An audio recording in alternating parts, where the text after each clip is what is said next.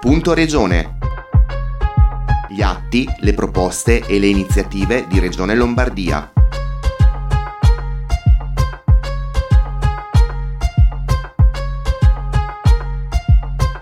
Bentornati all'appuntamento con Punto Regione. Si celebra in tutto il mondo la giornata eh, contro la violenza sulle donne, così anche in Italia così anche nella nostra regione come pure nella nostra provincia.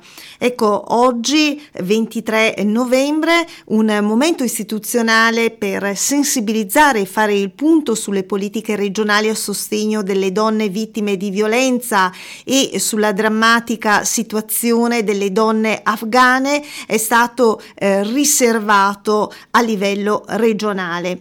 Questo il significato dell'evento che si è tenuto questa mattina a Palazzo eh, Pirelli ehm, all'inizio della seduta del Consiglio regionale della Lombardia in preparazione appunto della giornata internazionale contro la violenza sulle donne.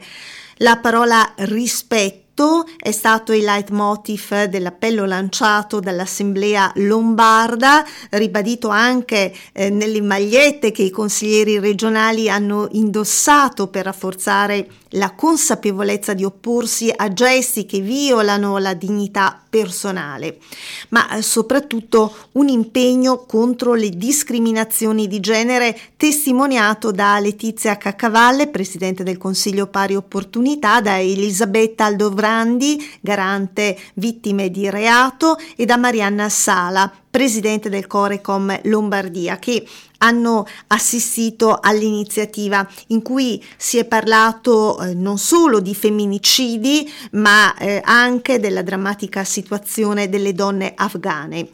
Su eh, richiesta del consigliere regionale Michele Usuelli eh, che oggi indossava un abito tradizionale afghano nella serata del eh, 24 eh, novembre quindi domani Palazzo Pirelli eh, sarà illuminato con i colori del tricolore afghano, tre bande verticali di colore nero, rosso e verde, vessillo brutalmente sostituito dal drappo nero dei talebani. Nel suo intervento il presidente del Consiglio regionale della Lombardia, Alessandro Fermi, ha voluto sottolineare come, e citiamo testualmente, la giornata internazionale è una ricorrenza che vorremmo venisse cancellata dal calendario. Purtroppo però Troppe donne sono lasciate sole, alle prese con il loro incubo di violenza che assume forme sempre diverse, che fanno spesso leva su condizioni di bisogno. Al di là dell'omicidio, ha detto ancora Fermi, una donna può essere vittima di violenza psicologica, di stalking oppure di violenza economica, oltre che fisica.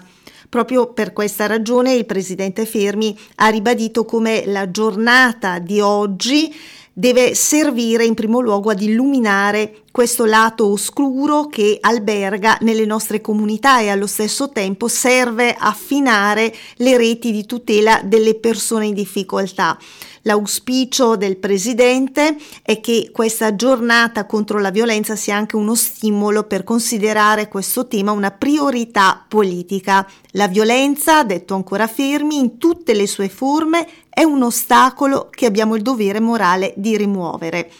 Il presidente della regione Attilio Fontana ha legato le azioni di intervento regionale, le recenti riforme introdotte con il codice rosso allo scenario afghano.